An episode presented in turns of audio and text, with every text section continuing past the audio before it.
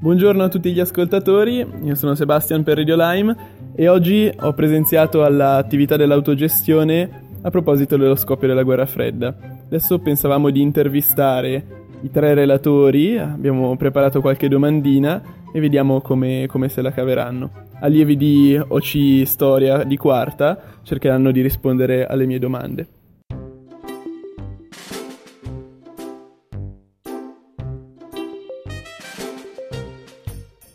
Cominciamo con eh, Fabio.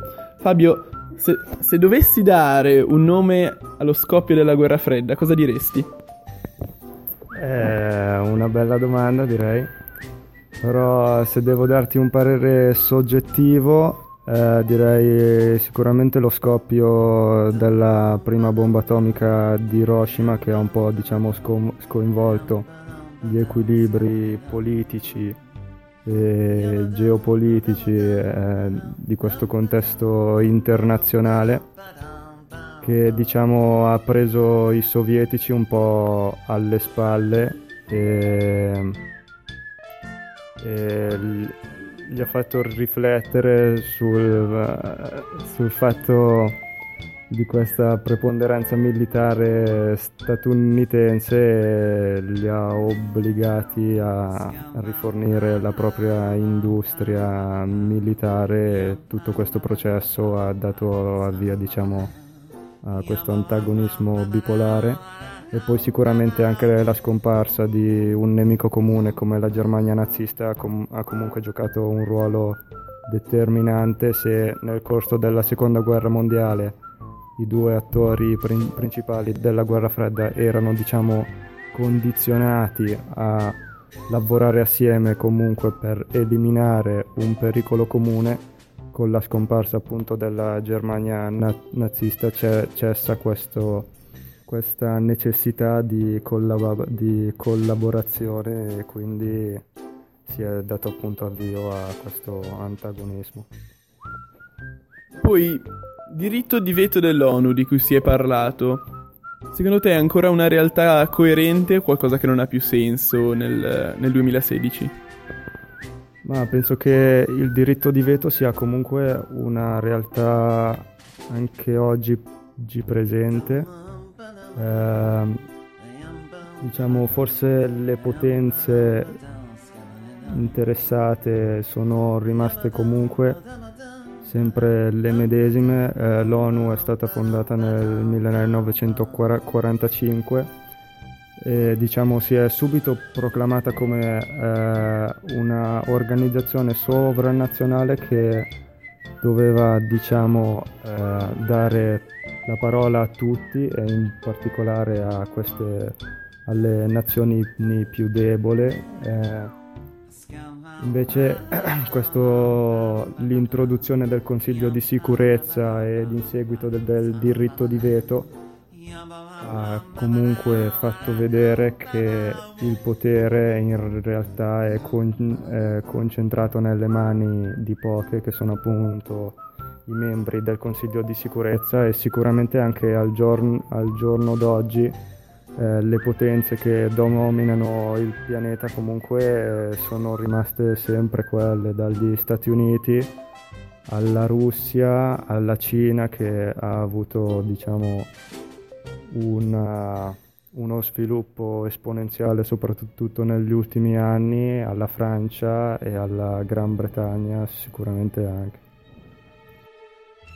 Adesso passo a Cecilia. Cecilia, come si sono evoluti secondo te gli stati cuscinetto dell'Unione Sovietica dopo lo scoppio della guerra fredda fino ad oggi? Beh, è difficile dirlo perché mm, comunque il ruolo degli stati cuscinetto non è sempre stato definito e soprattutto erano estremamente cen- eh, l'Unione Sovietica aveva comunque un'importanza centrale.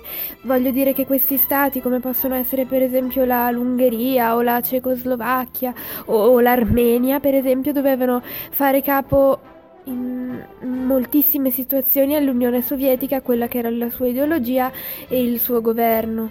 Oggi è chiaro che col crollo dell'Unione Sovietica questi stati cuscinetto sono comunque un po' hanno una situazione estremamente nuova, possono anche essere estremamente disorientati, non sanno come, come autogovernarsi e hanno e potrebbero avere tantissimi problemi.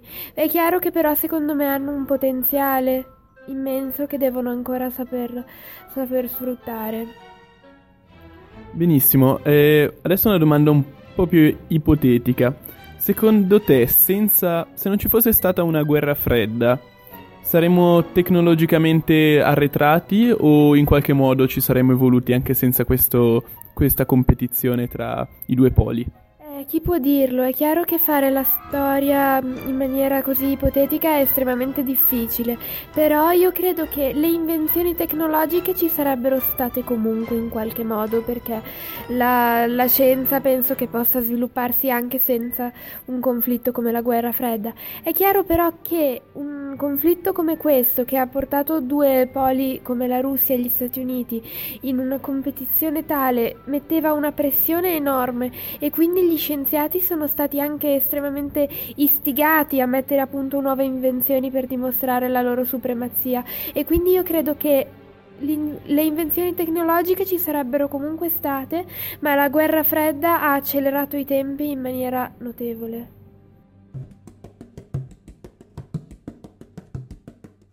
Adesso passiamo a Christian.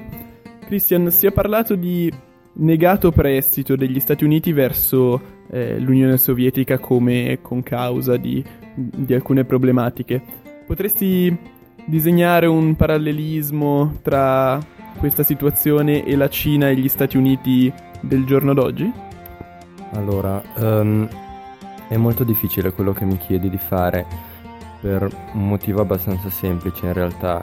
Ciò che stava dietro al progetto statunitense di allora di concedere prestiti ehm, era piuttosto una questione eh, meramente ideologica, ossia si trattava di far sì che eh, l'economia americana si espandesse il più possibile eh, a livello internazionale.